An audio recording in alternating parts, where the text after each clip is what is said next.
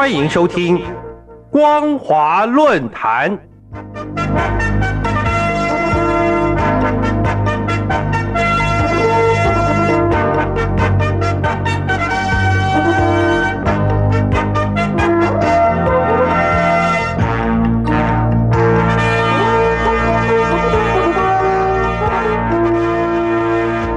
听众朋友您好，欢迎收听光华论坛，我是黄轩。今天的论坛主题是中共新财经领导班子挑战再现。一九九八年亚洲金融危机开始，中国大陆的房地产以商品化的形式增长了二十年，不仅使得房地产业蓬勃发展。房地产的开发更成为了促进经济增长的捷径，以及拉动社会发展的重要引擎。自从以恒大为首的前百大房地产企业爆发债务危机之后，中国大陆房地产业的债务危机也持续了好几年，尤其违约金额不断的创新高，中共官方面临稳定房市难题。而今房产大户接连暴雷，这不仅对中共中央组建的新财经领导班子构成挑战，甚至因为房企问题危及大陆金融体系的稳定，同时也冲击到外企投资与开发的意愿，进而引起各界议论与市场关注。值得注意的是，在今年的八月七号。中国大陆最大的民营房地产开发商碧桂园有两笔债券在新加坡证券交易所上市，发行规模均为五亿美元，票面利率分别为百分之四点二以及百分之四点八，到期日分别为二零二六年二月六号以及二零三零年八月六号。总计两千两百五十万美元的票息未偿还，而引发跳票危机。虽然这两笔债券仍有三十天的宽限期，但八月七号港股收盘时，碧桂园股价狂跌超过百分之十四。而事实上，因为碧桂园必须在今年底之前需偿还二十九亿美元的债务。使得它的股价从七月二十八号开始就出现了跳水式的下跌，一直到八月九号的六个交易日，已经重挫了百分之三十五。不仅传出跳票，在八月十二号又宣布计划就公司债券的兑付安排事项召开债券持有人会议，依规定申请旗下十一档境内的公司债券。从十四号开市起停止交易，恢复交易时间将另行确定。听众朋友，我们来检视碧桂园在微信发表的道歉声明。声明内容表示，碧桂园公司正在改善资本安排，以确保债权人的合法权利。由于销售和再融资环境恶化，以及各种基金监管的影响，可用现金下降。碧桂园公司一直在坚守，但很难看到曙光，并强调目前正面临前所未有的困难之际，正努力确保房屋交付以及偿还债务等内容。我们可以发现，碧桂园周期性的流动性压力就是利息支付的问题，而不是债券的本金偿还问题。同时，也连累了其他大陆房地产类股和港股的整体表现。这对中国大陆在后疫情经济的复苏阶段可谓遇阵乏力、举步维艰，甚至引发未来大陆整体房市的忧虑，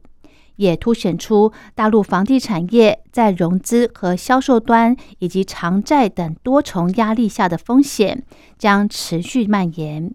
导致越来越多的房企宣布违约，未来恐发生股牌效应，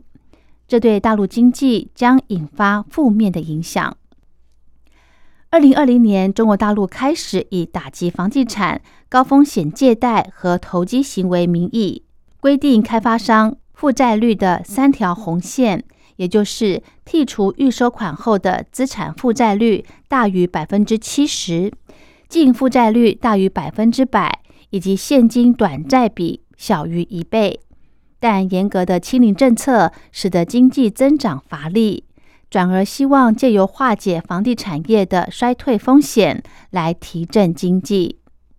因此，从二零二二年以来，陆续松绑对房地产业的限制政策，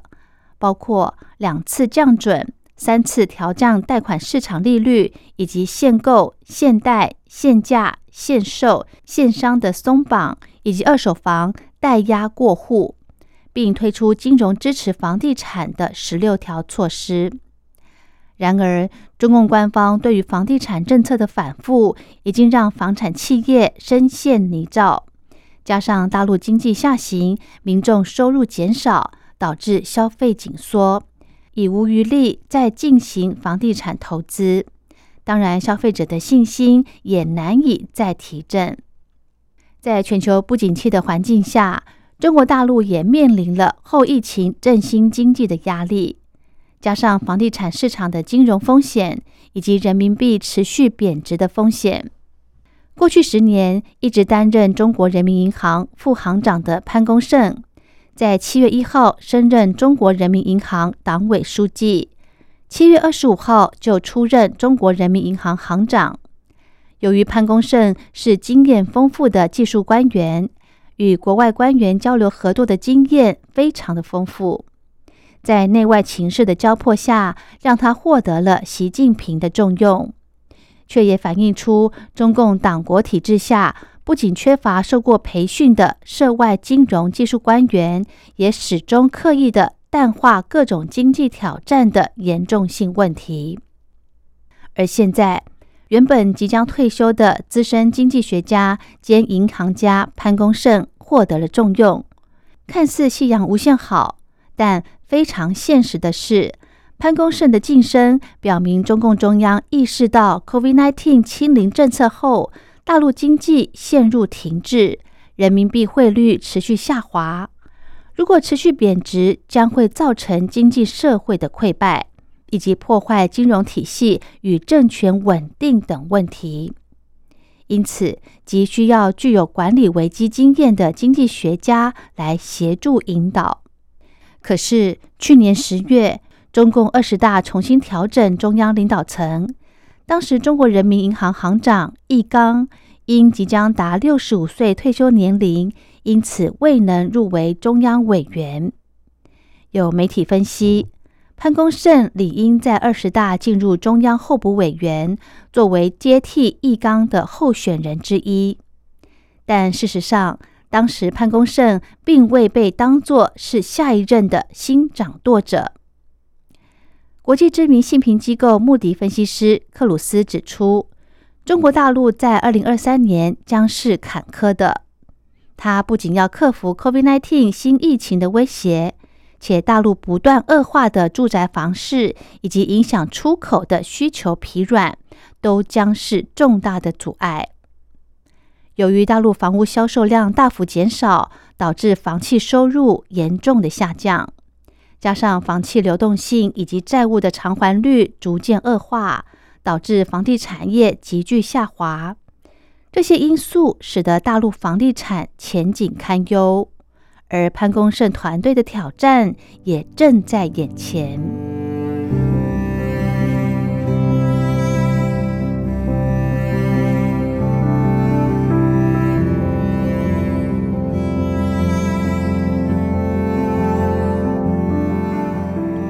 好的，今天的论坛主题是中共新财经领导班子挑战在线。我是黄轩，感谢您的收听，我们下次再会。